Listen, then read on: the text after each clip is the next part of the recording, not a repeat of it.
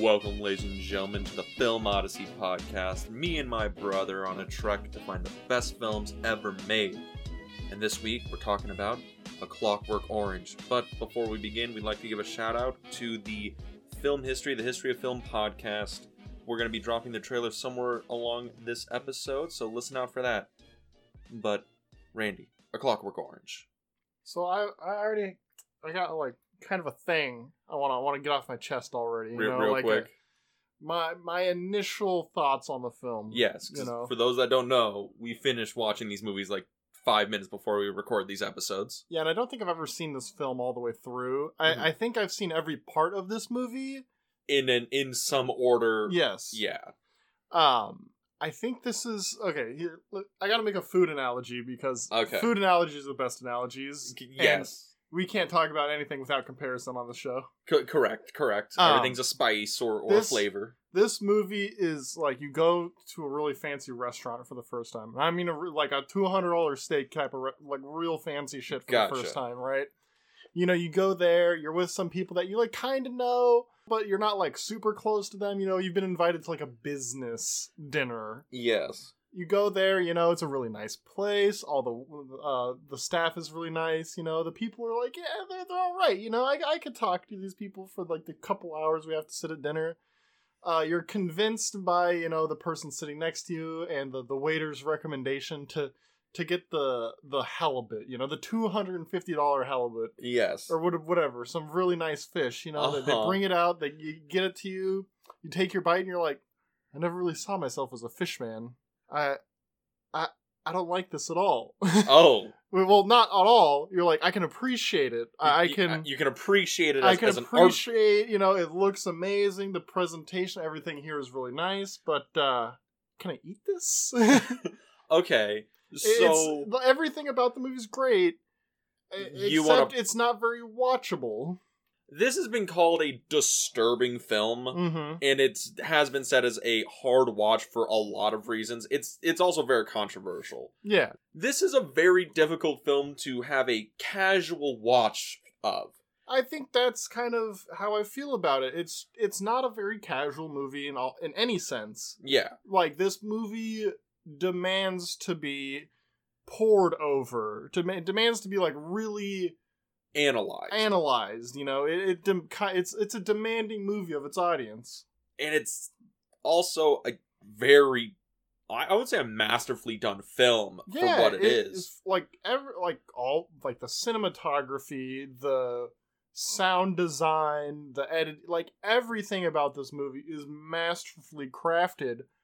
But like here, let me let me reverse that analogy. It's like they you know they they bring you know like how they had the silver cover over the food, right? Yeah. they bring it out to you and like everything has been so amazing at this point the wine's great all this and then they flip the thing up and it's just like a little action figure giving you like two middle fingers you know i'm like what am i supposed to do with this everything was great up until this point but the real meat of my meal here is giving me the bird It uh, the meat of your meal is the just enjoyment factor of the film, Yeah, the- entertainment. Well, the the the meat there, like, cause that I mean, at its heart, at like the base of a medium is entertainment, right? Yeah, yeah. I mean, you get into Because- weird conversations of expression, artistic Well, I, I know like yeah, the artistic expression, but like everybody's basic understanding of film is something you watch for enjoyment. Like at its very base, like when you were a kid, you didn't watch movies to analyze them. yeah, yeah. you, like you watch uh, Toy Story because it's fun. yeah the, the basics of like a uh, of like i guess the art form or the medium of film is to watch it and enjoy it or Yeah. get something out of the watch yeah. i think you can get a lot out of this watch like this film has meat but it is something you can't It's- like watching it casually i think watching it casually i think you were a psychopath Yeah. if you put this on and being like yo i'm just gonna chill with the boys have a couple brews and watch a clockwork orange and i'm like you're, your friend- psycho. Your friends are psychopaths. Because I've heard people being like, "Oh, you know, oh, you know, Alex DeLarge is so cool and blah blah blah." I'm like, he is a fucking monster, and that's kind of the point of the movie is to He's show. style. Oh, don't get me wrong. Like Malcolm McDowell is the most His- charming motherfucker on the planet. His character's like I think pretty well written. yeah, um very well acted but Very. it's just one of these things where it's like the whole movie is uh, is following like a abhorrent person. Mm. and i i don't think i can really this movie is done so well that i don't think i can like put it against it in anything other than well it just makes the movie not uh, casually entertaining. But i don't like this movie is good enough to where it's like i don't think it's a mark against it in It's any other in any other category. I know it's intentional but the intentionality there will still give it a mark in that category yes, I, I get like, you. I get you. know, it, it In your- has in its your- consequence. In your final grading, it will come up. it will come up, but everything else is not disparaged because of it, which it could have been. The character could have been badly written, but it's not. It's true. you It's true. Alex DeLarge, you follow him. He it's like following Ted Bundy, where you know he's a monster, but he's still got like he's still a really charming conversation, Mm-hmm. and you're like, I enjoyed the conversation, but I know he just wants to like eat me. Yes. It's it's kind of like that. Like that's Alex DeLarge as a character. He's played by Malcolm McDowell in probably his most iconic performance. I would argue. I don't really know him from anything else. Um, he's got he got much bigger as like a, a an older actor. He was in Heroes. He was he was in a bunch of stuff. Oh, okay. Yeah, but it's it's a thing where you know you His career got kind of like pushed away because of this movie. I'm assuming it he was relegated for a few years, being like, you know, that movie was kind of. I don't know if you should have done that. well maybe maybe not like that harshly, but this movie was a huge controversial mush up. You know, I got, I got okay, some so so I want to. So I'm assuming you have both like the critical and public sentiment. sentiment here. I want to hear it. Okay, okay. Right off the bat, the film on its release, it made money. You know, this movie wasn't a like financial bomb. Okay, but did it cost a lot to make? It cost one million dollars, one point three million for nineteen seventy one. This is Stanley Kubrick's attempt at making basically a low budget film. I'm like that. That sounds pretty cheap. Oh, dirt cheap. Yes, this even now, like just That for inflation, does not like look seven. cheap. It does not. Okay, because the Well, movie's it- production history is weird. Okay. Because Stanley Kubrick wanted to make his Napoleon biopic. yes. He wanted to make this big, grandiose uh, Napoleon film. It was going to go through his entire life. He spent like a decade researching the guy. And the guy and the producers were like, We're not giving you this much money because every one of your films not only goes over budget, but you go over time and you're making a film for like nine months when we budgeted three. So we're Hmm. not going to do it. And he's like, Look, guys, give me a million dollars. I'll bring it in under budget and on time. Come on. And so he made this as his basically his indie film of his career. I see. It's a pretty fucking good film for how cheap Well, it is yeah, it's relative really to well everything done. else. Like I would assume that this was a normally budgeted movie. Yeah, like twenty million dollars, something Mhm. like that. But yeah, no, like one point three. It makes one hundred fourteen at the box office. Okay, but did he come in under time though? he did. He really? actually- it's the only film in Kubrick's entire catalog he actually came in on schedule. Wow. Literally the only film, by the way. Not a day. Even the ones he he did himself, he did not come in under time. Oh, of course not. Of course, fucking not. Hunter take Kubrick over here. Yes. But the, when the film also gets released, the film played in England and it played there for a little bit and then it gets banned because banned. it got banned in England. Oh, I can see why. yeah, it basically it was oh, there's Wait, kids. This comes out in when? Seventy one. Seventy one. Okay. Yeah, the film releases in 1971 and comes out there and oh, there's a bunch of kids mimicking the film. You know, all being all hoodlums and shit. Wow. Kubrick um, bans it.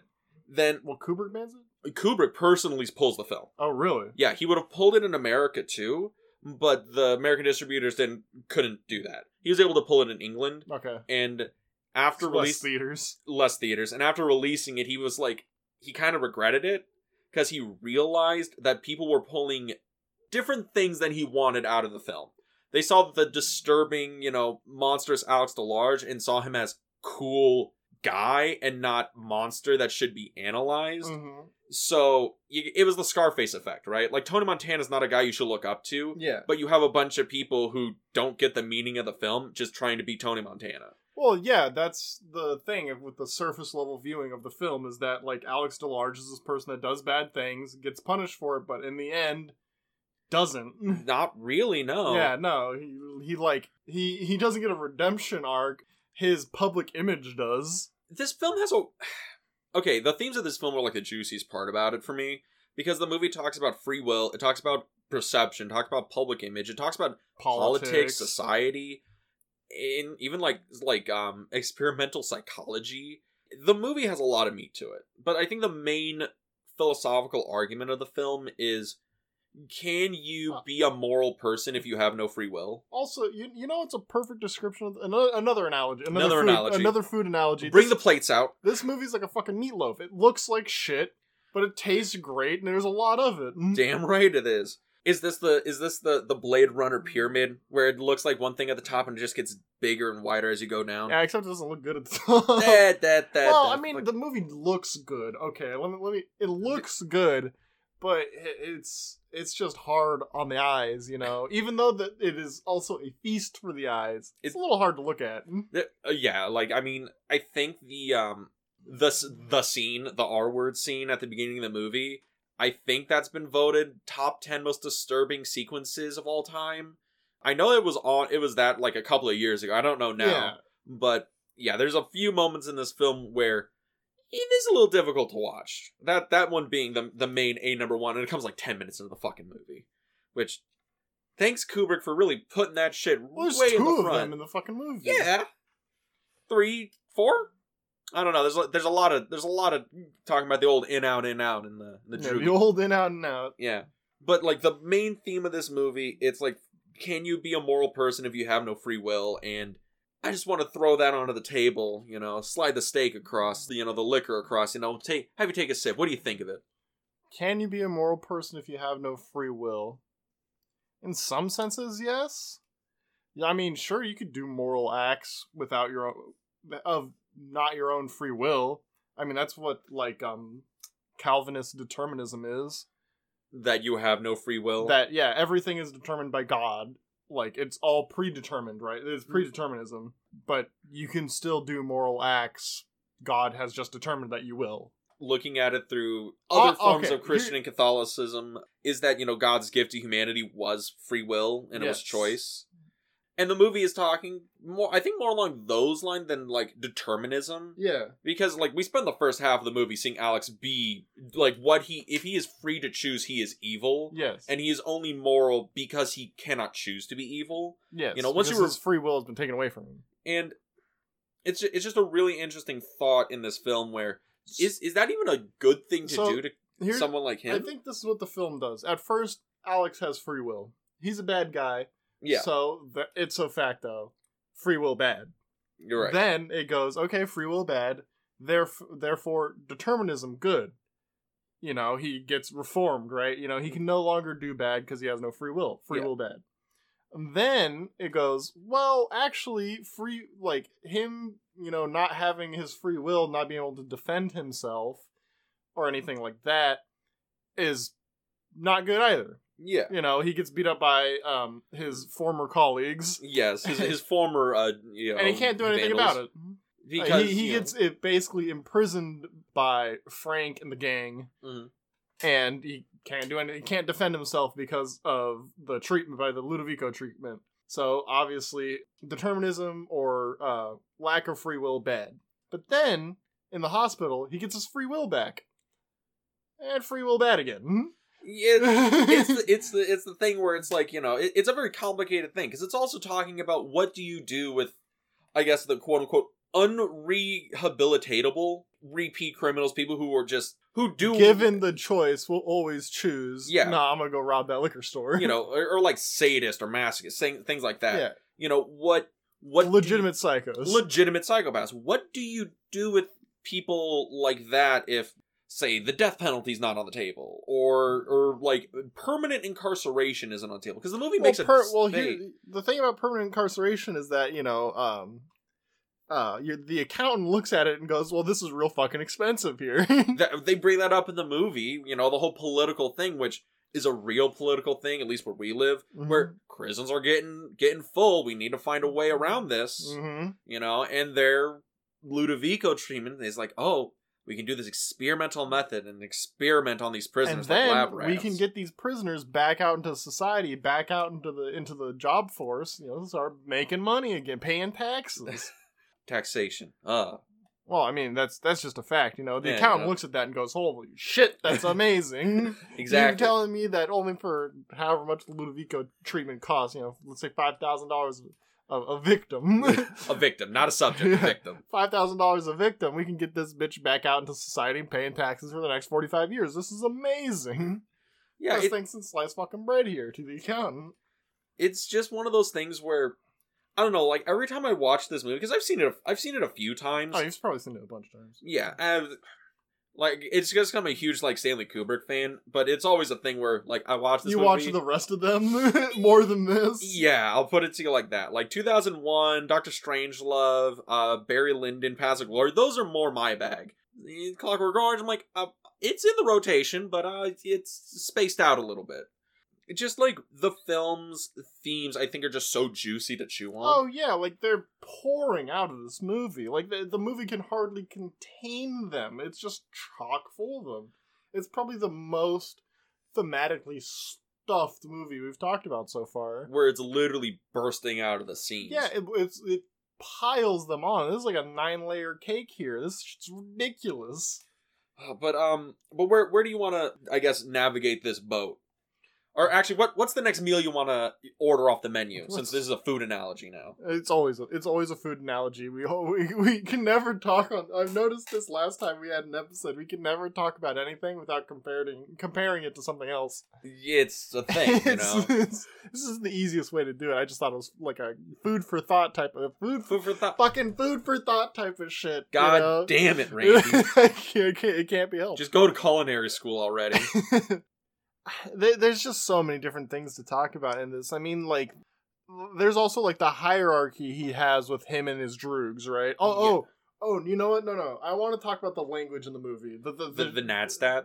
what? That's uh, okay. That's the the language that they use In in, the the, film, in in the book and in the film. It's called Nadsat, which is a combination of Cockney slang, Russian slang, weird like other just like random slang terms that have just been muddled together because it's supposed to be a future dystopian world. Okay, so this is like a fictional thing created by like the book. Yeah, created by the author, and it's been rather faithfully brought over into the movie. Oh, I could tell that it was faithfully done. I, I could fucking tell. You fucking tell. Yeah, I actually I actually read the book. The book's the book's really good. It's it's is it as hard to read as this? um in terms of like the what's happening or Yeah. like the language. Oh, because like the what's happening? oh it it's very faithful to the book. I mean, I or it's see. very faithful to the movie. Yeah, it's a little it's a A little, rough around the a edges. little rough around the edges, but again, it's just as thought provoking. Yeah. the film definitely is adding a lot more like layers onto it because like the Oh, really? political stuff that's going on that's way more encroached in the book the book also really only focuses on the moral argument of free will um And doesn't really branch out as much. Not not as much as like my last reading of it which is i'll admit has been a couple of years but yeah it's um it, it's the same beast it's just when you watch the movie it definitely feels like there's more there's more um frosting on the cake Mm-hmm. the, the bases are the same but also the book has an extra chapter that is basically ruins the entire thing so At the end, I'm assuming. at the end ruins the entire thing that's not in the movie Would you like to describe this? so the last chapter i think it's chapter 21 where it flashes forward like five years right and alex is now at a bar and he sees his one of the one droog we don't see beat him up as a police officer pete Mm-hmm. and he sees that Pete has like grown up, moved on. He has like a kid and a and a wife now. And Alex suddenly is like, you know, I did kind of grow out of that old yada yada. I think I might find a you know a good bird to settle down with and live a, live my own life. It basically fucking pussies out at the end instead of making a like the statement that this movie does, where it's just as is. Mm-hmm. It tries to be like, well, Alex, he got better. he got better. He got better. Uh, that is Yeah. kind of that's pretty fucking lame. Yeah, that's it, it, it was forced into uh, the publicate by the publishers because they were like, They "You like, can't put this out like this, dog." Yeah, but I think in the sense. I think in the American version they took out that last chapter, so as as you do. But yes, the Oh. language is is interesting.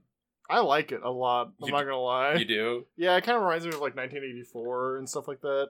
really? Okay, I haven't read 1984. You've never, you haven't read 1984? I've never had the chance. Yeah, they, they With have- all the weird shit I read, you think I'd got oh around to it. oh to my it? god, it's like one of the most important books written in fucking the 20th century. But um, I'm working my way to it, dog. Uh, you have me reading fucking the Trial and Death of Socrates. bro, Eat that shit's ass. 60 fucking pages, and You it's can't- dense. It's denser than the Lord of the Rings. it's pretty. I'm not. I okay, it's not denser than the Lord of the Rings. Okay, it's, it- I'll, It's- I'll go with the Hobbit. Dense. I'll go with okay, the it's- dense the yeah, Hobbit. It's probably dense than the Hobbit. But anyways, fuck. What were you talking? About? What was the? What were we we're, we're, we're getting around to it. Okay, it was um uh, the language of the film. The language. Okay. Oh yeah, 1984. Yeah, in 1984 they have like their own language they speak or whatever. I I, I don't remember what what it's called.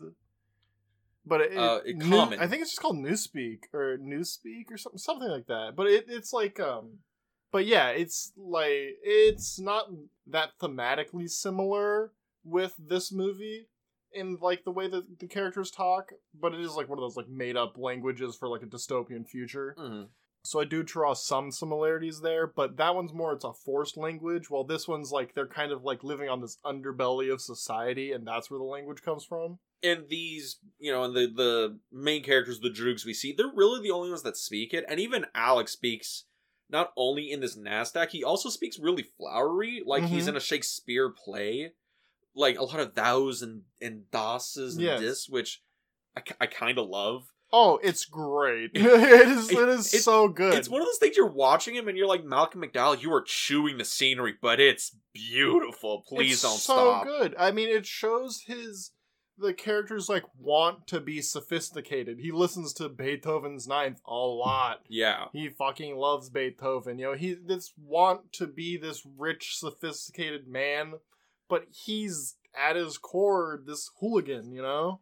And by the time we get to the end of the film, it's implied he's going to have some sort of like political pull. Is is that trying to draw a parallel to to like politicians where oh all these guys are, you know, pomp and circumstance in front of the cameras, but behind the scenes they're like as sadistic as him. They're the ones who are like fuck it, put him in the fucking weird Nazi chamber and just like yeah, whatever pops out pops out. Fuck it. Yeah, of course. Give me another line of blow. You can make that like th- that um Draw Com- that parallel. draw that parallel between the two. I mean, it's. I mean, especially nowadays. yeah. We don't want to get too politically here, but Not a politics podcast. but not a politics podcast. Um, catch us on our other podcast, uh, Politics Now. No, I was joking. No, God no. Just joke. Don't look that up. I have no idea what that is. Please don't. But it, yeah, you can very much make that dis- that like parallel where the politicians are all on their outside trying to be these big, flowery, intellectual people, and at their hor- or at their heart, they're just other criminals.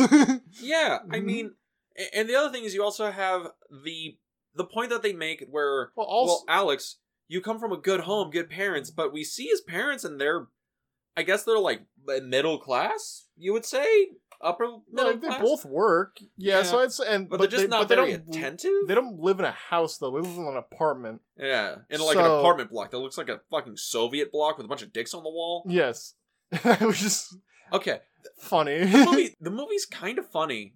in some weird. parts, it's it's kind of funny. Yes. you can see this as a little bit of a black comedy in some parts. Oh, I can't remember. There was one scene in the movie that I thought was fucking hilarious, but I don't remember what it was. There was one scene that you thought yeah, was I fucking thought it was fucking funny as hell, but I can't remember what it was.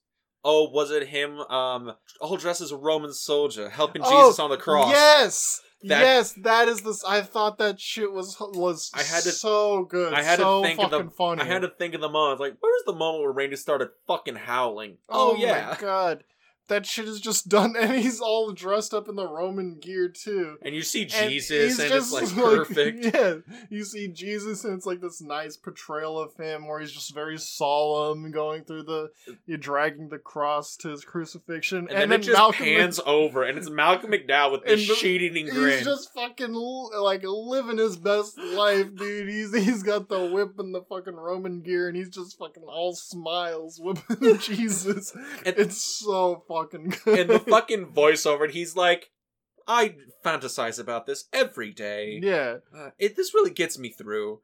It's it. The movie is kind of funny. it, it is kind of funny. Also, that that whole kind of scene there is like a a commentary on like uh, Bible studies almost on pe- the people that get too infatuated with the big epic parts of the of the like the Old Testament, you know, where where it- it's the, um, the Roman battles and the sex and shit. yeah, like yeah, where he he describes it in the movie where it's like you know the old and outs and the ultra violence that happens occasionally, and the people that come away from the big book, as they say in the movie, um, with that kind of idea. They come away with, oh, you know, all the like preachy shit near the end in the New Testament, eh, eh, whatever. But the whole, the old in out and the ultra violence in the Old Testament, I, I can really go It- with that. All right, level down. That's literally what happened with this movie. Is people only took the exciting surface first half level- and didn't take the second half where it got a little preachy. Well, yeah, the, I mean, the movie uh, does commentate on surface level readings, you know, and that, I mean, Stanley Kubrick pulled the movie because most people are only getting surface level readings out of it. Yeah, They're only getting the elementary readings out of it. elementary, my dear plebeians. Sorry, I was I was reading how to read a book today. Ah, how how was that? How's learning to read by reading a book? It's per- it's a really good book. Neato. I would very much recommend. I would also like to recommend the film history, the history of film podcast. oh podcast. my god! There's the segue. Watch the trailer.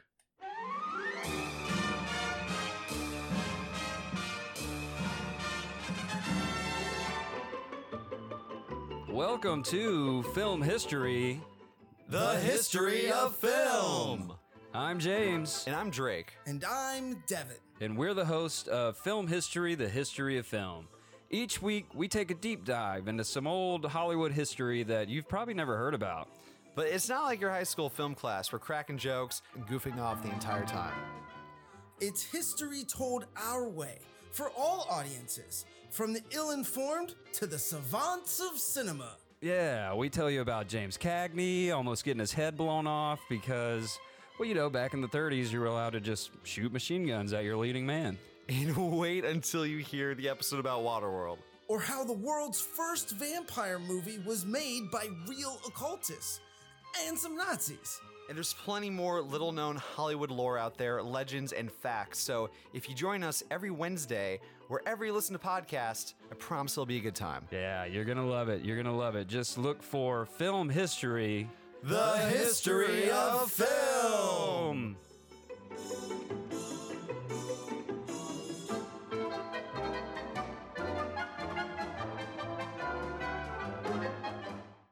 All right, but um, where where do we want to? I guess well, direct this train. I directed it last time. Where where are you going now? You you got the wheel. I I got the wheel. Okay, let.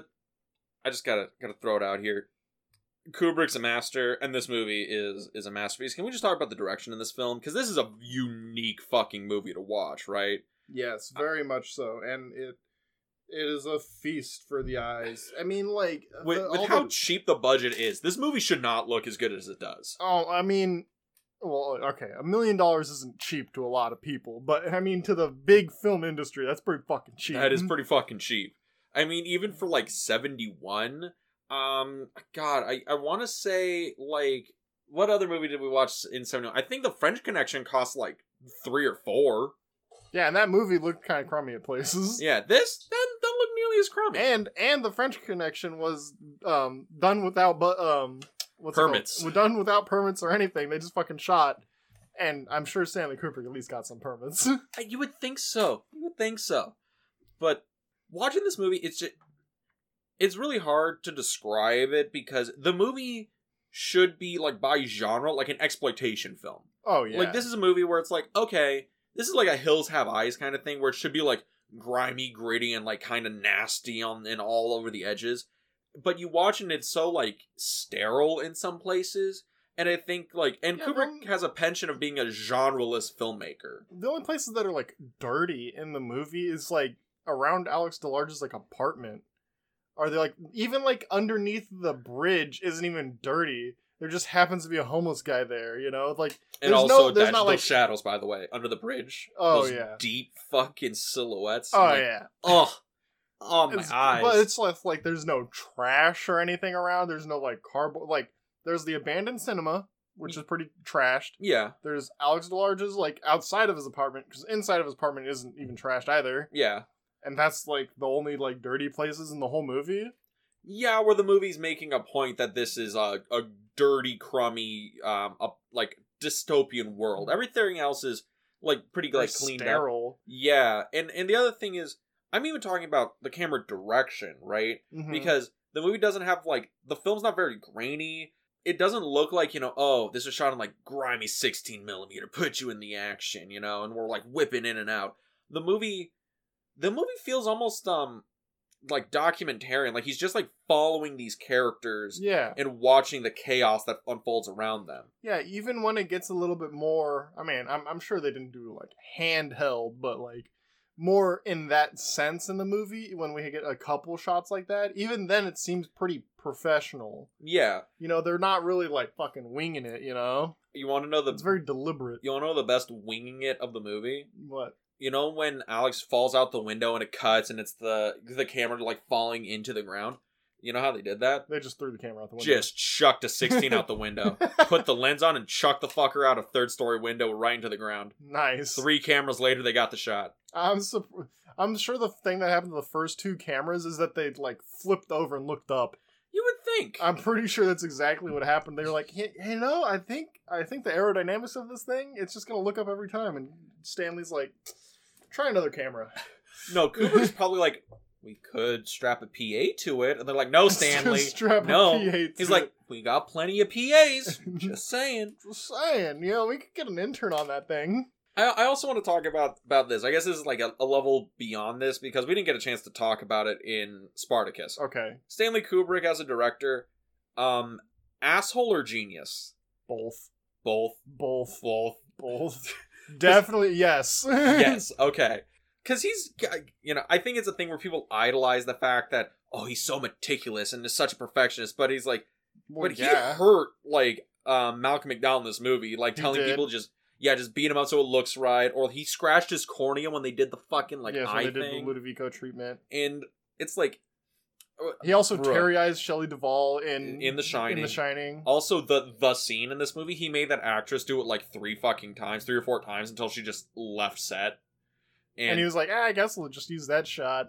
she no he got another actress Oh god. yeah so i mean like it, it's a thing where he's very particular and he makes quality work but man it's it's uh He's uh he he doesn't take a compromise well. does not does not Well, I mean, he, he does get good movies out of it. uh some of the best i would argue i mean this this if, even for being a hard watch i would say this is a great film this is like a masterpiece I would say it's a greatly done film. greatly done film Oh yeah, it was masterfully crafted. as as a craftsman, you know. Oh yeah, like as one craftsman appreciating, you know, another's, you know, it, that that was what like how I would try and view through that lens this movie. Use that that that theory, you know, that critical theory. yeah. View the view the movie through a lens. The lens being the craftsmanship of the movie. And just Kubrick Kubrick I would argue is one of the greatest craftsmen of cinema. His movies usually immaculate cinematography. This is the kind of guy you Yeah. pay two thousand dollars to hand make your shoes, you know? he makes some damn good Makes shoes. some fucking good shoes. But I, I just wanted to bring that up because Kubrick kind of became is a little bit of a controversial figure in that whole sphere. Well, I mean, he made this movie, which was pretty controversial. Yeah. He terrorized Shelley Duvall. Pretty controversial. Made, made Tom Cruise walk through a door 200 times. yes. Filmed every one. He wasted he was Tom Cruise was in a Eyes Wide Shut, his last film. Oh, uh, Also, Eyes Wide Shut being a, a whole um, nest of conspiracy theories. Uh, is it about the moon landing? Is it about uh, Hollywood? Is it about politics? What's it all about? It's it's just an Alex Jones episode. That yeah. Ta- if we were to talk about Eyes Wide Shut, this would get very Alex Jones real quick. but uh, back back to the the movie at hand from Stanley Kubrick, Yeah, where he did scratch um, uh, Malcolm McDowell's cornea. yeah, Kind of rough. Kind of rough. kind of rough, and like I I appreciate the work. It's just. Man, like, can you call him a dick, like an asshole? Because I feel he Well, he didn't. yeah, because I'm sure I'm sure he didn't I'm sure he didn't fucking care. like when he scratched Malcolm McDowell's cornea, he's like, "Well, did you get the shot?" You know, get the shot, get the shot. you know, fucking uh, what, what um, Shelley Duvall from The Shining is like in her trailer, like pulling out her hair, or whatever, No, and he's she like, didn't pull her hair out. Her hair fell, Fell out, out, because of stress. because she was so stressed. He's he's like, yo, can we dye those gray hairs? They weren't there yesterday. he, that was, I think that's the, my favorite part about The Shining, and I know it's fucked up, but it's just like he he started being like just really petty to Shelley Duvall just to make her feel more alienated for the role. God, And I'm it's like- just like that stuff is like, you know, you're. There's a line, and you have prostate, sir. You're just being a dick, right? You could tell her like it's just for the role, like I don't mean it. But I'm like, I'm not even sure if he ever apologized. Oh, I know he didn't. I know, know he, didn't. I know for a fact he didn't.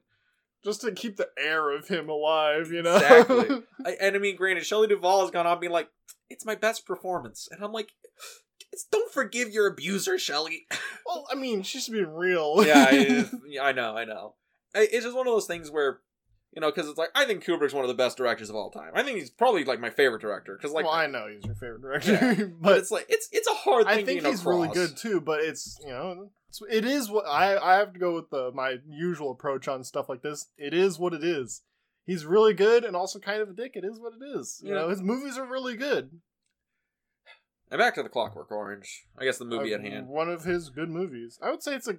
I would say it's a. It's a good movie. O- overall, a amazing movie on craftsmanship, and an, it's it's whatever for a watch. It As a flick, eh, I'd watch other things. As as a film, pretty good. As cinema, really fucking good. it it's the thing where this is a a hard um recommendation in any line. Yeah, I probably unless you're like really interested in craftsmanship, I wouldn't recommend this movie. I guess where where does that lead us here? Just into like the craftsmanship or or like the entertainment factor of the movie. We can talk a little bit about both. A little bit about like what what did we actually find entertaining about the movie? Can we bring it up a little bit in that regard? Malcolm McDowell. Malcolm McDowell as Alex DeLarge is one of the most like charismatic, one of the most engaging, Gripping. gripping, and also one of the most sadistic characters in in cinema. He- True, he is. Malcolm McDowell puts on a fucking performance as Alex Large, and he is so good. Even the voiceover work is good. Which, like, you got a thing about voiceover work, right? Like, sometimes you're like, this is a little, little cheesy, no matter what it is. Yeah, voiceover work. I mean, usually I, I give voiceover work a little bit of a benefit of a doubt, even though I know it's kind of bad. Mm. I know it's. I know that Stingo and Sophie's Sophie's Choice. You know, I know it's a little cheesy, but I give it the benefit of the doubt. You know, I understand its drawbacks, but in this, it works on all fronts. It's just good. Like, there's no disparaging comments I can give it. It's not cheesy. You know, it's It's all, it's all on theme. It's all on character. It's great. It's great voiceover. It's great dialogue. it's great dialogue. Yeah, even though the dialogue is also he wrote or who who wrote who wrote the screenplay for this was it Stanley? Uh, who wrote this? I believe, yeah, Stanley Kubrick wrote the screenplay. So yeah, he fucking nailed it with the dialogue, incorporating that. What what do you Nadsat. Nadsat? Yeah, he nailed it with the dialogue, having to incorporate that into it, and then somehow made it all. I mean, it's like all I- fucking coherent. yeah, it's coherent. I understand what the characters are talking about, even though they're speaking basically a foreign fucking language. They're speaking fucking nonsense. Yeah. But Which- I kind I I can get the gist of what they're saying. You know, they're talking about having the old in out and out with the oh god, what do they call the women? uh, the do do do those those chicks. Something like that. But like you know, I, kick I him in could, the yobbles. I could yeah kick him in the yarbles. If you got any yobbles, yeah, and I kind of I can get what they're talking about, which is insane. You know, it's like I really like the f- pure visual cinematic language. He lets Yeah. you understand a language. I mean, in that respect, it's like Sunrise. In that respect, where it's like I can understand the, what the characters are saying with less context than I'm used to. Which, honestly, is again back like the craftsmanship of this movie. Visually, the movie works on on levels like that. There's some instances where I'm like, I can I can kind of turn off the audio and I can still probably vibe and figure out what's going on here. I mean, a lot of don't know if I can it- it- turn it, off yeah, without there's some some sections you okay, can definitely do. sections. Yes, but anytime Malcolm McDowell's talking, no, you need the audio. You're like, I just I need to hear this I guy. need to hear it. Yeah, It- I think uh, the movie would make so much less sense without Alex DeLarge talking. I like, mean, I, you I could you could almost listen to the movie more than you could watch it.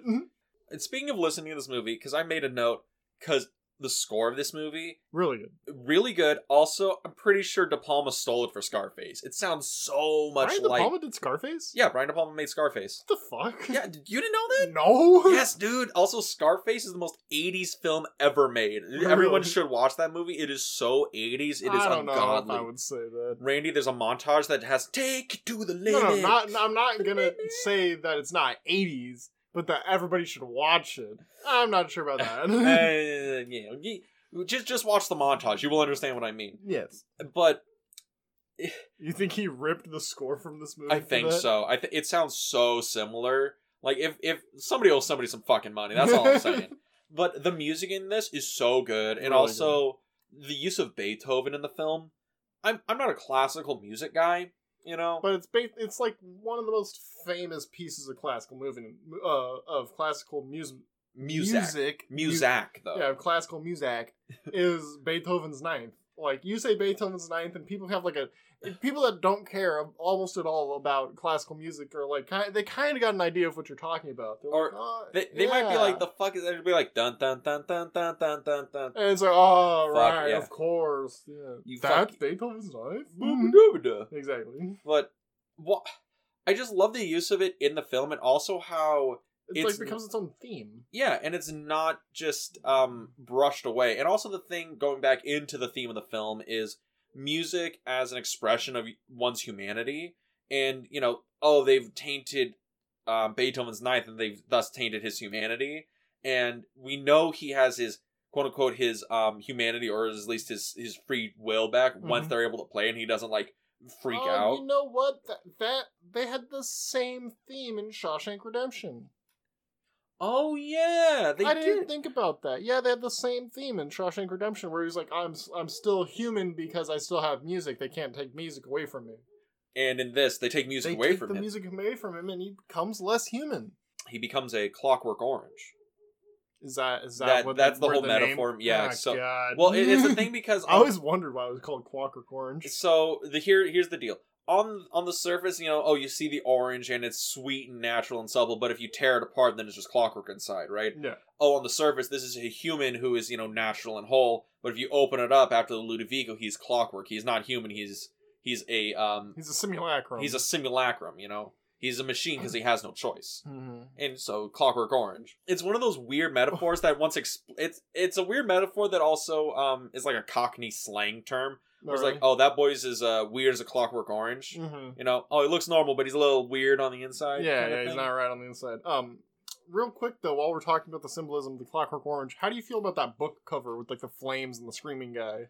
because Uh, that's the one I own. Yes, I think it's a horrible cover. it's fucking awful, It's- isn't it? I it- know this is a huge tangent, but Yeah, that shit looks terrible, right? it, it is the that the book I have of it is of that publication run.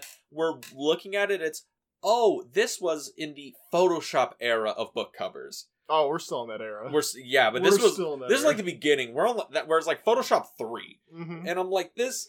It's not a great cover. There's a lot of good versions of this book that look way better. I prefer any of the other ones. So, but there, there's that tangent. Look for any other copy except the one with the flames and the guy screaming on it, because it doesn't make any sense. It's there's you don't see a guy on fire in the entire book. It's foolish. Well, false advertising. you don't see him; you would read about him. Shut the fuck up, shut the shut the fuck up, you illiterate asshole. Uh, but um, Oh, another there's also there's also themes about like parenting in this movie too. yeah, I, About his parents, about like nature versus nurture. are are his parents good? I don't because it feels to me they're not even they're not very attentive. He hasn't been to school in a week, and they don't really seem to care all that much. I think they kind of know that their kid is like uh, up to no good. I mean, they already know he's up to no good because he has like a social worker. yeah, He ha- he has like a basically like a parole officer yeah. who who- punches him in the dick randomly. Do you think? Okay, do you think his parole officer is like abusing him? Do you think that was a thing that was happening with Mister Deltoid? I don't. I don't think it was that okay, me, kind of abuse. let me lay it out. You know, Deltoid. He's waiting in the the inner sanctum of the house, not waiting in the foyer, waiting in the parents' bedroom. yes. You know, Alex comes in, he's in his fucking underwear, and doesn't seem to think anything of it. And Mr. Deltoid's like, oh, yes, Alex, yes. Also, he talks just like that. Yes, he does. And then you know takes him in bed, puts his arms around him, gets all friendly, and they they fall back into the bed, and then suddenly Deltoid tries to just Well, pop him on the balls. at the height of Deltoid's like performance Tirade. of, of his lifetime, um, punches him in the dick. That's a, I mean, honestly, Randy, come on. that that seems really good. The way Deltoid like goes through that whole sequence, and it's all done in like great. one fucking shot too, Yeah, which is really, really- impressive. yeah, he fucking nails it. Also, it's one of those things, and also Deltoid just seems so slimy, and he is the um representation of the authority, and that that also goes into the other thing. Like this film feels so anti-authoritarian across the board.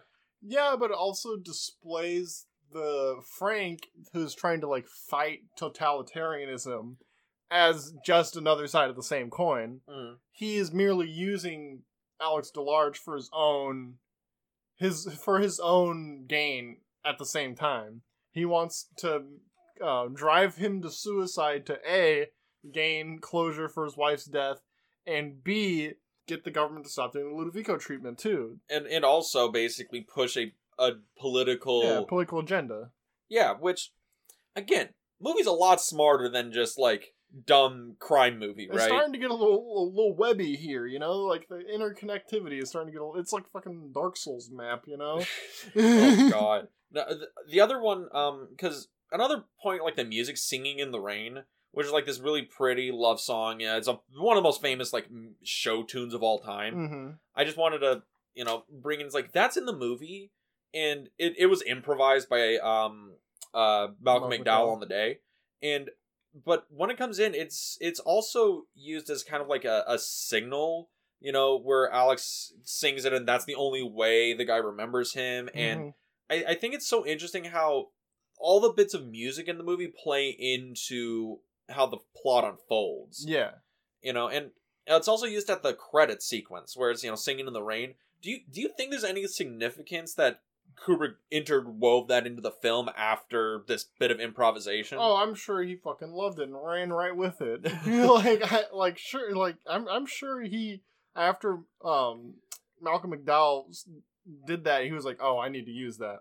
He's like, we're we're doing that. Well, he was like, okay, like this, that's gonna play out here and here, and we're gonna make it a thing. because i feel it also shows the dichotomy of alex sings this like really pretty you know it's a song about love as he's brutally assaulting like a woman Yeah, and then it like oh it comes up again as he's like relaxing and it's like oh it's a song that when people usually when people think about it, it's like oh it's all like nice and smiles and it's causing this huge trauma to another individual. to Frank. to frank and i wonder if kubrick is trying to use that as a means to show like the dichotomy of of people you know um because at the beginning of the movie when it's doing that long pull out that long um Mhm. I, I think it's a zoom out.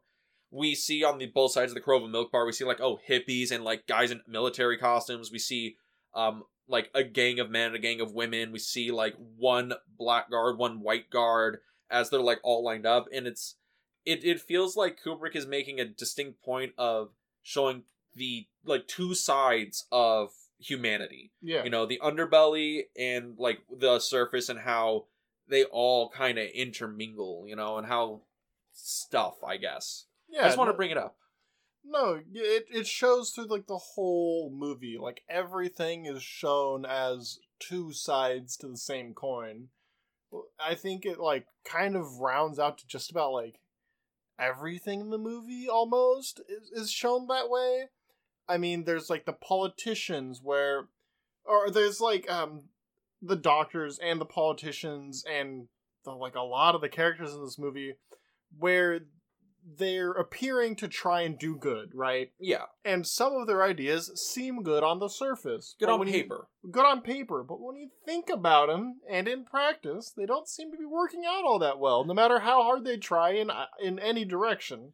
The the the whole commentary on aversion therapy that is the ludovico treatment is a big thing where oh that sounds good on paper and then you extrapolate like logical ends Mm-hmm. or like even upon and like even the logical ends where it's like oh well if we do this then he can't be intimate anymore if he does this then he can't defend himself in self-defense and that's not even going into the whole philosophical argument that the movie's really getting at of well you know, if he can't even choose to do bad, can he even choose to do good Yeah. if he has no choice? Which the, the the pastor brings up. the minister, yeah. Minister, yeah. and uh, that's the thing you know humanity is two is two sides of a coin you know we are Mhm. good and we are evil we are yin and we are yang and what makes us good or bad is the choices we make Yeah, I mean, like, I would say that, like, the minister himself would argue that in order to be able to do good, you have to be able to make bad choices. You have to just choose not to. Which is, like, I think, like, 90% of, like, the Protestant, like, idea of Christianity. Pretty much you is know that, like, you choose to do, it's, you, you're not determined to always do good. You are determined to do the good you can, you know, the, to choose to do good whenever you can. yeah your your morality is there's also another thing they i think they bring if you up can't it's the ever sus- do bad, you know, can you do any good? and there's also points brought up about it in society because I think Mhm. there's a whole like this society that it's built up is quote unquote like dystopian. Yeah. It feels like a kind of like a totalitarian government. It feels everything is like looks like a fucking Soviet bloc, really. And I wonder if that's also a thing of oh, this is kind of like a uh, Stalin esque dictatorship. We just see it. We just don't see that. It's in the background. Well, but the thing is that they're talking about the polls and voting, Oh yeah, I guess. so And- it's not totalitarian. And, but They're they do say they're it. voting out the government, so it's like, wait, if they lose the the thing, the whole government just switches. Like, are they just gonna shoot oh the fucker? well, they, no. Here's the thing, you know, it's that they do this that same shit here in America, you know, Yeah. where it's just like, oh, they're gonna vote out the whole government, you know, everything will change with your vote, you know, Oh. or, or the world's gonna fucking go on fire depending on who you vote for. yada yada. If you vote for me, everything will be fine. If you vote Yeah, for the I- other guy, you're fucked. I, I get it. I I understand. I understand. But I just I just think you know how this society in in terms of the movie determines what is good and bad is also another thing because with this aversion therapy they're not molding somebody who will always make the morally correct choice. He's making the societal norm yes. choice, which is another whole like Bag, a can of worms. can of worms where it's just like, well, can you choose like is it good because it is true good or is it good because that's what your government decides is good? Which we're not a what- politics podcast. Dean, what what is piety? What is being pious? I look, Randy. I read the whole fucking chapter and I, I ain't got dick for it. Well, you. he, that's what he was talking about, though. and Yeah, that, what is It- the true good? Yeah, what is the true good? What what is being um? Is it to be to yourself, to God, to your society? You know, who decides what's good? Although there, you know, there's there's a whole thing about that. There, there, there's a whole thing about the the oh god, what is it called? The categorical imperative. You know, which is like you know, do unto others as you would have them do unto you. I don't. I, it's one of those things where I just I just bring it up because movie's deep. This is a very deep, deep. swimming pool. Yeah, like I would fucking drown in this shit. Well, well, before you drown, is there anything else you want to jump onto this movie? Any- Anywhere else you want to steer the menu? yeah, I want to tap the table a couple more times. Can I do that? Yeah, you piece of shit. I don't know why. I don't know why he does this, people. I can't stop it. The table's right there, and it's very nice to rest my arm on it and talk with my hands. Uh, God. You have to keep that explanation in there. I, I got you. I got you. But but seriously, anything else you want to This roll is, the movie? Um, Frank's performance, that character, the writer. yeah, the writer, yeah, uh, is so good. He's so unhinged, and then uh, when Alex DeLarge shows back up, He. It's weird because he's he's almost like a cartoon, but he's so engaging and He's raw. just fucking going into it. I I loved it. I thought it was amazing. I know that it seems really strange, but it's just like that completely genuine unhinged that he gets. I think sells it. Yeah. It's it's one of those things we're watching it, you see this guy going all fucking in on this on this sa- sanity break. He there is no holding back, and that that's commitment. That's commitment of a performer, Mm-hmm. and every performer in this movie fucking commits. oh yeah, I mean, what the other one is um the the prison guard, the one that like stamps his feet all the Oh, time, yes. only yells in military jargon. It's so good.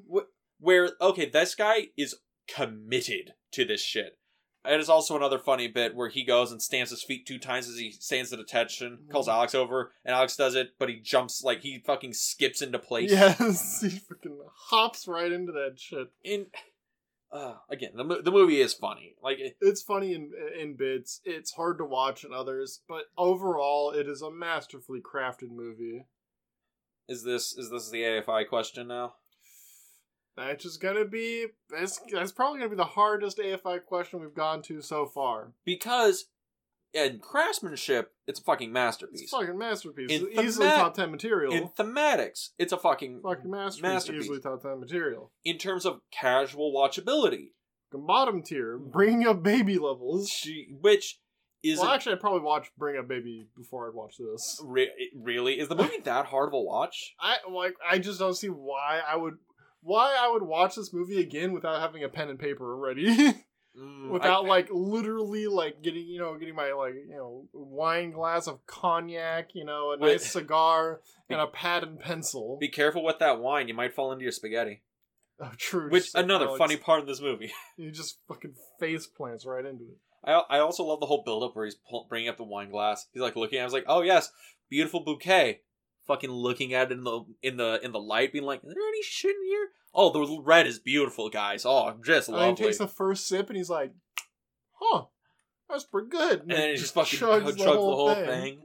Uh, I, I love it, love it. But yeah, I get I get what you mean because this is number seventy on on the list, mm-hmm. and in terms of yeah, casual casual watchability, it's difficult.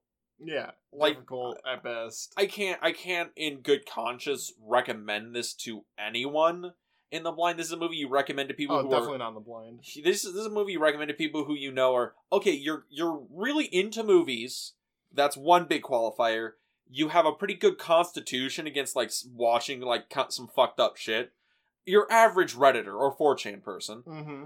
and you you kind of want to see a masterfully crafted for I film. don't, I don't, but I think the biggest qualifier is that you're willing to engage with the movie. You're willing to dig into it. You're willing to see the themes that are presented to you. You're You're, you're, willing to you're give, okay going the extra mile for the yeah, movie. You're willing to give not an elementary surface level watch of the movie, but an analytical watch. Which I think is really the way you should watch the film is a little bit more analytically because there's so much there. The only thing is that that's that's that's a pretty big ask. Honestly, that's a pretty like I'm willing to do it for the podcast. Yeah. But honestly, on my free time, that's a huge fucking ask. yeah, this is a this is a movie like if you like I couldn't put this on for like the boys, you know, because it's like that's not that is not the crowd for that. no. You know, well I get to watch Lord of the Rings with with them, no fucking oh problem. yeah, that'd be great. You know, I I could watch like Butch Cassidy and the Sundance Kid. That that movie fucks. The Clockwork Orange is a little little bit different, a little, little bit fucking different. So, but where do you want? Where does it go? Because I can't really drop it out of. yeah, you got the list somewhere. Oh yes, actually, I do have the list. Our previous list Let's from our get some milestone paper sounds episode. on the microphone. the previous list from our milestones episodes because number one for our last milestone was sunrise and looking at the list it's like i think this is mm, do you think this is better than silence of the lambs Okay, uh, oh, I was about to say that. Yeah, I would put it at number nine. better than silence of the lambs Better better, than- than ben hur better yeah. blade runner I would put it. I would put it about there. That's instantly where I went to. I like how we both. Uh, I like how I, we both glanced at the list and we're, like, yeah, that's about right, right, right there. Yeah, top ten, but uh, it's not supplanting these other movies. I mean, pure craftsmanship. Uh, look pure craftsmanship it's, in the top five I'd, I'd probably put it um number three. I'd put it above Do the Right Thing, below Twelve Angry Men and Sunrise. in, in just pure, craftsmanship craftsmanship. If I was committed to only ever watching this movie analytically, pen and paper ready, you know, with the pause ready and everything. Oh yeah, easily like top three material right there. Yeah. but a- as it is as a whole, including as a piece of of entertainment it has. it's got its flaws, you know. It's got its flaws. Also, I don't. Was this movie very influential to anybody? Oh, I would say so. Yeah, I would say. uh, Looking at the I don't movie, really know of any other movies that remind me of this that like have any kind of like, oh yeah, that that's kind of like Clockwork Orange in any way. Like I don't really. this uh, that like anti-hero like thematics of it. You know, where it's I mean, anti-hero is like a very broad term. well, also like I don't think it would really apply here. He's not like a, he's like a straight up villain. It's like- a movie we just follow the bad guy. Yeah, we we follow the antagonist, you know, and the protagonist is nowhere to be found. Hmm. Yeah, that's tr- that is true. I feel I feel you can you can bring in like pop culture impact because I've seen this like referenced on The Simpsons like a few fucking times. Oh times. yeah, referencing, but in influence, like like pure influence, like people pointing and being like, "Oh, this is where I one for one pulled this into a movie." well, that would be reference. I'm talking about influence. Like people took this and were like, you know what, I'm gonna do something like this with my own spin on it. Um, I'm, I'm gonna take this aspect of the movie and incorporate it into my work. I mean, I, like some of the camera work, I can see. This is weird. I can kind of see in Sam Raimi. Okay, especially um you know like the fast like zoom ins or when it you know goes into the guy's face and it's kind of like shoo, just like zooms or in. like when he's like dr- uh, when the camera like drags along the ground. yeah things like that where the camera becomes the performance in those moments that's a very sam raimi thing Sure, yeah, I can see that. um i can e- i can see a lot of um i can see a lot of like this style this like dystopian style this like block style i can see that being influenced in some other films Yeah, but I don't think that's like a really like a result of this movie.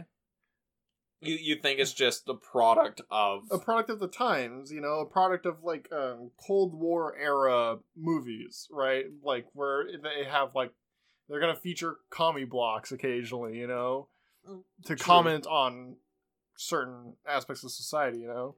Because I mean, Alex DeLarge is this evil person that comes from living in a commie block.